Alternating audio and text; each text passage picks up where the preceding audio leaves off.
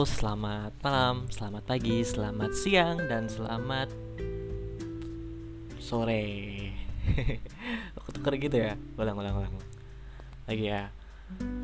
Halo, selamat pagi, selamat siang, selamat sore, dan selamat malam. Kembali lagi sama gue di podcast Rumah Penatik Holic. Podcast yang akan membahas eh, masalah-masalah yang basic banget. Nggak basic sih itu perspektif orang kita nggak tahu kadar masalahnya kan kayak gimana ya kak. Jadi ini podcast yang akan membuat konten-konten uh, secara tidak langsung kita kayak hmm, gimana ya kayak hmm, lagi ada masalah atau apa bisa uh, ada tips-tipsnya dari sini gitu. Apa sih? Gimana sih jelasinnya? Udah pokoknya gitulah. Pokoknya nyampe deh pesannya mudah-mudahan sampai oke oke. Kembali lagi nih. Kemarin kita sempat ngebahas apa itu introvert ambivert dan extrovert. Kan juga udah ngebahas setengahnya ya karena takut durasinya terlalu lama gitu dan terlalu membuat pendengarnya jenuh alhasil gue bikin dua part di sini gitu. Nah, kemarin terakhir kita udah ngebahas lebih mendalam perihal introvert ya. Kita lanjut lagi nih. Lanjut ke kesehatan mental dan fisik seorang introvert. Yang pertama lebih mudah stres di lingkungan yang ramai itu iya bener banget. Karena apa ya? Karena gue nih ya gue pribadi gue tempat rame. Apalagi gue sendirian ke jalan-jalan kayak gitu ya kalau tempatnya hmm, worth it banget bagi gue gitu. Tempatnya pas buat gue dan ngejual banget untuk hati gue bisa nikmatin. So semua masuk aja gitu. Tapi ketika tempatnya rame kayak di perkotaan segala macam dan gue itu sendiri atau mungkin gue sama temen-temen gitu bawaannya kayak gimana ya? Ya kayak risih aja sih gitu. Risih bingung dan kayak kayak lu kayak jalan kayak nyariin emak lu gitu. Itu lebih kayak gitu sih. Parah parah parah. Ya ini salah satu kenapa sih gua selalu uh, memperdalam uh, tentang teori-teori introvert segala macam ya. Karena basically gue pun juga begitu gitu. Gue orang yang introvert parah. Cuman ya karena di satu sisi gue punya pekerjaan yang harus show off di depan umum ya gue harus menutupi rasa introvert gue gitu untuk profesionalitas dalam bekerja. Lanjut penjelasannya nih. Bila anda sudah paham arti introvert dan memiliki kepribadian tersebut anda pasti eh pasti anda pasti lebih peka di awas. Eh uh, rembus lipat mulu nih anda pasti lebih peka dan awas terhadap lingkungan di sekitar. Akan tetapi, menurut Laurits Hilju, PhD, asisten profesor psikologi di Davis and Alknis College dan penulis Introvert Power, kadang hal ini justru bikin Anda rentan stres. Bahkan dengan banyaknya orang yang yang atau sekedar basa-basi, dalam waktu yang lama. Hal itu bisa menguras mental dan membuat stres para introvert. Padahal, bisa dibilang hampir mustahil bagi seorang menghindari situasi-situasi sosial seperti itu sepenuhnya.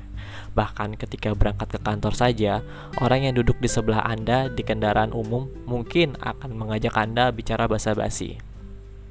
Karena itu, introvert adalah kepribadian atau orang yang akan lebih mudah stres daripada orang ekstrovert yang memang menikmati perkumpulan atau interaksi sosial dengan banyak orang. Nah, ini guys, gini gini gini gini. Salah satunya gue, gue tipe orang pemikir dan tipe orang moody parah, parah banget.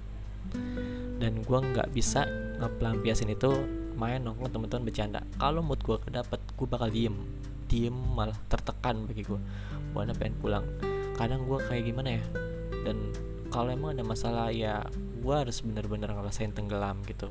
Gue resapin justru gue titik kenikmatan gue di situ gitu. Gue resapin gue resapin ya gue rasain. Nah nyamannya gue di situ. Perspek apa persepsi orang beda-beda sih dalam menghadapi masalah gitu. Ya salah satunya kalau bisa dibilang introvert fine fine aja gitu extrovert sorry. Extrovert kan main temen bercanda ngobrol kelar udah gitu. Beda. Kalau gue tuh ya kalau moodnya lagi dapet ya gue sama teman-teman tapi kalau enggak ya gue lebih baik nah, ke kamar gitu. Lebih apa ya gue lebih safe gue lebih tenang. Ya dengan cara gue sendiri gitu. Oke lanjut nih. Dua orang introvert lebih suka eh sorry dua nih. Orang introvert lebih berisiko terkena depresi. Hmm. guys guys guys. Depresi lagi. Depresi bagi gue udah kayak jadi uh, waktu yang pokok ya untuk gue menjalani suatu hal depresi gitu. Karena uh, gak tau ya ini persepsi gue ya. Gue butuh banget depresi gue butuh banget jatuh gue butuh banget tenggelam. Karena ya itu itu asupan terbaik menurut gue gitu. Gue lebih gue lebih banyak belajar dari situ gue lebih peka dari situ dan gue lebih menghargai diri gue dari situ gitu. Meskipun notabene depresi tapi depresi gue ini lebih ke arah gue bukan seorang putus asa. Tapi gue gimana caranya gue belajar dari depresi itu gitu loh. Bukan kayak gue terlalu uh, mendalami masalah gue uh, gak semangat segala macam gue galau. Enggak justru gue lebih pertama gue bisa mengeksplorasi masalah gue dan gue bisa mencurahkan semua itu dalam segi karya gitu. Nah ini dari depresi ini. Lanjut penjelasannya. Ternyata orang introvert sangat menging, mungkin mengalami depresi. Hubungan ini dikaitkan oleh adanya ciri khas dari arti introvert yang cenderung merasakan gejala depresi. Ya sih uh, kadang gini lah kadang gue terlalu banyak gue mikir ujung-ujungnya ke penyakit cuy. Apalagi gue punya asam lambung gue punya mah. Kadang uh, kata dokter sih ya kata dokter gue karena gue sering banget kena mah karena ya gue itu dari pikiran gitu. Padahal kalau menurut gue pribadi masalah gue gak ada masalah apa-apa gitu. Kadang gue suka ngada-ngadain masalah gitu. Gue nggak ngerti deh gue gak ngerti kenapa gue kayak gini gitu. Tapi yang jelas ya ini ya kayak seperti ini gitu. Ya kadang gimana ya ketika gue ngerasa uh, seru sering banget sih kayak gitu pikiran banget banget. Hasil ada aktivitas yang mungkin nggak apa ya ngepressure gue banget. Dan besoknya pasti kayak asam lambung kalau gue gak ngejaga perut gue gitu dari makanan-makanan yang gue makan atau minuman gitu. Ada ya ada sekitaran 60% dari pikiran 40% dari gua asupan gua pribadi sih. Oke lanjut. Tiga orang introvert mungkin lebih suka sering sakit. Tuh tuh ya kan? Bener. Orang introvert lebih suka sering sakit. Makanya nih ya gue sekarang gue nyetok uh, vitamin. Gue rutin setiap hari olahraga. Uh, atau mungkin gue sepedahan uh, lagi workout. Gue lagi seneng seneng workout sih sekarang ini. Nggak tahu kenapa gue lagi seneng sama badan-badan ideal gitu ya syukur deh uh, ada hasilnya sedikit sih dari workout ini dan gue lebih kayak ngerasa percaya diri gitu oke lanjut penjelasannya menurut sebuah studi di tahun 2014 dan University of Nottingham dan University of California Los Angeles UCLA mengatakan bahwa orang yang introvert bahwa orang yang extrovert punya sistem kekebalan tubuh imun yang lebih kuat dibanding extrovert. Oke, balik lagi. Make sense sih. Karena apa? Karena orang extrovert punya pelarian. Pada saat dia sakit dia bisa hmm, apa ya? second plan gitu uh, bukan second plan apa ya ya pokoknya second mind kalau rasa sakit ya dia itu bisa dia alihin ke rasa uh, bahagia mereka pada saat dia lagi kumpul kumpul keluarga kumpul sama teman sahabat and I think ya yeah, ya itu make sense Orang yang ekstrovert tampaknya memiliki sistem imun yang mampu menangani infeksi secara efektif. Ini ini mungkin karena sifat sosial mereka yang sering lebih pergi keluar sehingga tubuhnya jadi lebih kebal terhadap kuman dan virus. Wah, tapi gue hati-hati juga nih kalau misalnya gue keluar gue introvert gue diem, nah corona kayak gini kali. Tapi gue gak kena covid lagi Tapi enggak sih, enggak sejauh ini gue ke mana-mana tempat ramai atau mungkin gue meeting sama klien-klien alhamdulillah sih belum pernah. Gue ngerasa ngerasain gejala-gejala pernah sih pernah sakit pada saat gue uh, awalnya sih emang dari mah sih. Mah mah akhirnya gue menggigil radang semua segala macam. Dan gue gak mau periksa gue karena gue takut pasti diklaim sebagai covid gitu. Tapi enggak sih. Alhamdulillah sekarang gue sembuh. Cuman ada batuk-batuk terus nih belum sembuh-sembuh. Kenapa ya?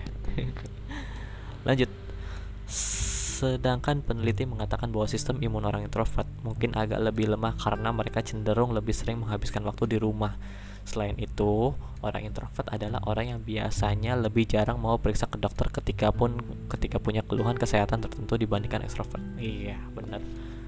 Gua dalam setahun ke rumah sakit ngerasain sakit hmm, kayak gitu enggak emang satu dua kali dan alhamdulillah gitu alhamdulillah masih diberikan kesehatan karena bagi gue paling mah ya gue ada obat-obat tertentu aja sih obat-obat kayak obat-obat saat kayak uh, apa sih nah polisi lain gitu. Wah nyebut merek deh gue gak apa-apa lah ya itu. Atau enggak mungkin gue sering naruh air anget di perut gitu. Cara-cara yang kayak gitu sih. Karena gue males banget ke rumah sakit apalagi ada yang nemenin. Ya Biasa nih ya, orang dengan kepribadian introversi lebih memilih untuk mengobati sendiri keluhannya dengan obat bebas atau menunggu sampai sembuh sendiri. Tuh. Ya kan? Bener kan? Gue gimana gak mau self diagnose tanda tandanya emang banget banyak banget gue di situ gitu loh dengan aktivitas-aktivitas gue yang gue rasain sampai gue segede ini gitu. Lanjut. Lebih cukup tidur dan istirahat cukup tidur dan istirahat sangat penting bagi kesehatan seseorang baik psikis maupun fisik. Nah, menurut penelitian tahun 2010 dari Walter Reed Army Institute, seorang introversi lebih mudah tidur di malam hari daripada seorang extrovert. Hmm, karena gue lebih suka malam malam itu tenang. Apalagi lo yang tinggal di tempat yang notabene sering banget lalu lalang aktivitas yang berisik. Pasti malam jadi tempat pelarian lo untuk berdiskusi sama diri sendiri gitu lanjut nih ya Hal ini diduga karena setelah seharian penuh terjaga dan berinteraksi dengan orang banyak, mereka yang punya kepribadian introversi cenderung lebih lelah dan kehabisan tenaga di malam hari. Karena itu mereka lebih cepat tidur. Iyalah, karena mereka kan nggak kerasa hari-harinya dia ngerasa fine. Tapi bukan bukan berarti menghakimi orang introvert extrovert ya, karena mereka punya basically mereka punya kepribadian speciality masing-masing gitu. Bukan cenderung mereka lebih beruntung atau enggak karena di sini lebih ke arah ya ini dia psikologisnya gitu. Tahu cangkupan lo tahu kondisi lo dan tahu gimana caranya lo harus bertindak gitu. Nah di sini maksud gue menjelaskan ini bukan bukan memisahkan ya bukan men, uh, mendoktrin lo semua kalau lo tuh harus seperti ini gitu enggak. Nah kak ekstrovert Nah, menurut gue sih ya, menurut gue karena mereka lebih cepat istirahat ya itu. Karena mereka hari-harinya itu ngerasa ketika ada masalah ya dia lebih bisa mengalihkan itu dan cepat cepat rasanya lebih mengorbankan kondisi uh, cara fisik gitu tenaga. Otak nggak terlalu dan batin juga nggak terlalu gitu. Lain halnya dengan introvert gitu. Introvert ya gimana caranya? Semua bekerja gitu. Semua jadi korban ya seperti itu sih. Ya, tapi jangan terlalu men self diagnose ya. Sekali lagi ya ini lebih ke arah ya pencangkupan lo sendiri. Mudah-mudahan kita semua bisa berubah dari orang-orang yang introvert ya. Amin. Akan tetapi semua ini kembali lagi pada kondisi, sifat, dan kebiasaan masing-masing orang. Kesehatan seseorang memang dipengaruhi oleh banyak hal, bukan cuma faktor kepribadian saja. Ada beberapa mitos nih yang salah tentang introvert yang pertama katanya sih ya orang introversi susah untuk dia untuk jadikan pemimpin. Siapa bilang? Nggak juga kok sebuah studi tahun 2012 yang dilakukan oleh Corny Bendersky Bendersky dan Neha Shah Neha Shah dan diterbitkan dalam jurnal Academy of Management mengatakan bahwa rang orang introvert bekerja dengan sangat baik dalam proyek grow up proyek grow group grow up deh proyek grup. Personality seorang introvert itu dalam segi job yang menurut gua mereka lebih profesional. Karena gimana caranya ah, dia harus bisa ngerjain itu baru minta tolong orang lain kalau emang memungkinkan dia nggak benar-benar bisa melakukannya gitu. Tapi kan beda lain ha kalau extrovert ya lebih ke banyak sharing ya. Lanjut kemampuan sosial dan introversi sebenarnya tidak saling berkaitan. Karakteristik, karakteristik introversi seseorang sebenarnya bisa memberikan kontribusi terhadap kesuksesan. Karena orang-orang introvert biasanya lebih teliti dan teratur dan melakukan penelitian, membaca, merencanakan sesuatu dan tugas-tugas lainnya yang membutuhkan konsentrasi dan ketenangan. Hmm, udah udah. Ini udah udah pas udah pas udah pas pas pas lanjut lanjut lanjut. Dua, katanya kepribadian introversi ini bisa disembuhkan atau diubah. Tidak benar demikian, jika ada Anda seorang introvert Anda mungkin sudah biasa merasa tidak dimengerti oleh orang lain dan segala tindak tanduk dan Anda sering disalahpahami. Anak introvert sering kali menerima kritikan dan sekitarnya untuk lebih aktif bicara lebih banyak di sekolah atau coba untuk berbaur dengan teman sebayanya lainnya gitu. Tidak seperti sifat pemalu dan antisosial salah sih menurut gua. Introvert bukan antisosial men. Itu yang antisosial orang-orang nolep yang kebanyakan doyan banget. Hidup di media sosial. Yang merupakan karakteristik psikologis yang dipengaruhi oleh faktor luar. Introversi adalah kondisi biologis yang disebabkan oleh oversensitivitas terhadap dopamin. Artinya saat orang introvert terlalu banyak menerima rangsangan dari luar seperti misalnya bersosialisasi tenaga mereka atau fisik dan mental akan terkuras. Lanjut. Yang ketiga. gua. Lanjut yang ketiga. Katanya orang introversi sombong dan ansos. Hmm, siapa bilang? Bukannya sombong. Ansos gue sosial banget cuy orangnya. sombong sih. Gak sombong tapi lebih berhati-hati iya sih. Make sense sih. Kalau sombong nggak kayaknya. Karena orang introvert kebanyakan gak enakan cuy. Salah tuh. That is wrong. Perlu diketahui bahwa orang introvert tidak merasa sah, merasa harus berbicara jika memang tidak perlu tuh terkadang mereka lebih suka memperhatikan orang-orang di sekitarnya atau tenggelam dalam pikirannya sendiri. Mungkin orang lain mengartikan sikap tersebut sebagai orang yang membosankan. Padahal menurut intro menurut orang introvert, aksi observasi dan memperhatikan orang-orang ini termasuk menyenangkan. Orang introvert cenderung memilih untuk berinteraksi tatap muka dan dengan satu sama lain saja di satu waktu. Bukan sombong atau dingin, introvert pada umumnya menyukai orang lain, tapi lebih menghargai waktu kebersamaan dan mementingkan kualitas daripada kuantitas hubungan. Tuh, nggak perlu gak perlu sesuatu yang intens sih gue nih gue pribadi gue gak perlu sesuatu yang intens tapi gue lebih lebih ke pada saat gue butuh atau mungkin dia butuh atau mungkin kita saling saling membutuhkan satu sama lain ya gue gue ada gitu gue harus nyempetin gitu apalagi setelah itu notabene ya gue bermanfaat dalam segi psikologis gue membantu psikologis mereka dan dia membantu psikologis gue gitu pada saat gue menangani sebuah masalah lanjut mengenal tipe kepribadian lainnya Lalu apa yang dimaksud dengan extrovert? Nah, nih extrovert nih. Masuk ke penjelasan extrovert. Lanjut, biar nggak panjang lebar, kita lanjut menjelaskan. Nah, kita uh, eh, gue bacain penjelasannya dulu ya. Lawan dari arti introvert orang adalah extrovert. Kepribadian yang cenderung lebih suka dan mencari rangsangan sosial dengan bergaul atau bersosialisasi dengan orang lain Ekstrovert adalah individu yang sering digambarkan sebagai orang yang penuh dengan kehidupan, energi, dan pikiran positif. Jika berada di dalam situasi kelompok, ekstrovert atau extrovert cenderung sering dibicara dan men, eh cenderung sering berbicara dan menonjolkan dirinya. Ekstrovert adalah kepribadian yang secara umum sering digambarkan sebagai orang yang terlalu banyak bicara atau mencari perhatian. Pada kenyataannya, mereka hanya butuh dan mendapatkan energi dan dari bergabungnya mereka saat interaksi sosial. Orang yang memiliki kepribadian ekstroversi yang tinggi bahkan memerlukan stimulasi sosial untuk berasa semangat. Mereka juga bisa mendapatkan inspirasi dan rasa senang dari berbicara dan mendiskusikan ide dengan orang lain. Ini coy ekstrovert. Extrovert adalah kepribadian yang sering ditandai oleh sejumlah ciri berikut. Nih, ciri-cirinya. Yang pertama, hangat dan ramah pada orang lain, senang bersosialisasi dan bersenang-senang kegembiraan, suka berbincang, suka menjadi pusat perhatian, antusias dan mudah bergaul. Nah, lanjut nih, ini yang di posisi tengah-tengah nih antara introvert dan extrovert, yaitu guys, hmm, apa ya?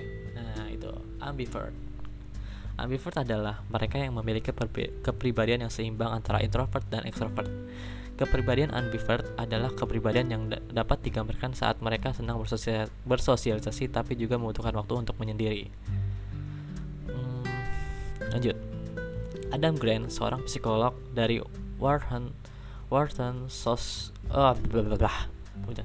Seorang psikolog dari Wharton School of the University of Pennsylvania di Amerika Serikat menemukan bahwa dua per 3 manusia di dunia tidak bisa digolongkan dalam kepribadian introvert maupun extrovert. Maka semenjak itulah dicetuskan kepribadian ambivert. Lahirnya ambivert nih adalah kecenderungan pada kedua kepribadian baik introvert maupun extrovert. Lanjut.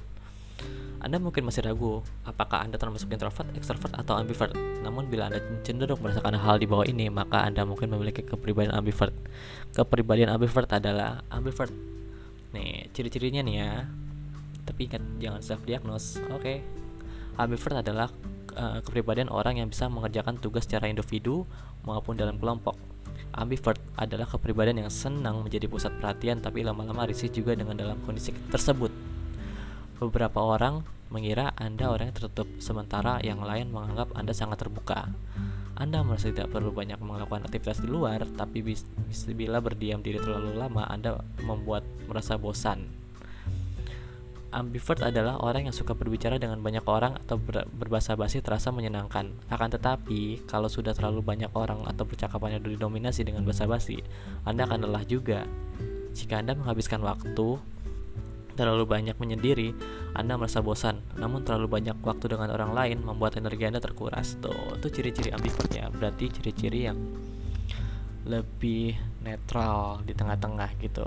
Tapi lebih parah sih kayak mudinya lebih parah deh kalau ambivert ya. Kita nggak bisa nebak kalau dia kadang dia lebih dominan di extrovert, kadang dia lebih dominan di introvert. Kita nggak tahu gitu. Oke, mungkin itu aja uh, segmen episode kedua dari apa sih itu introvert, ambivert, dan extrovert. Semoga uh, podcast materi gue ini bermanfaat untuk para pendengar gue dan terima kasih atas apresiasinya, atas pendengarannya dan ditunggu sharing-sharing barengnya, tunggu kritikannya segala macam. Langsung aja DM di @penatikolik ya di Instagram. Instagram aja sih yang simpel. terima kasih terima kasih. Pokoknya terima kasih alhamdulillah terima kasih Allah. Terima kasih atas podcast yang ketujuh uh, dengan judul introvert ambivert dan extrovert di part 2 oke sekian dari podcast gue terima kasih. Dadah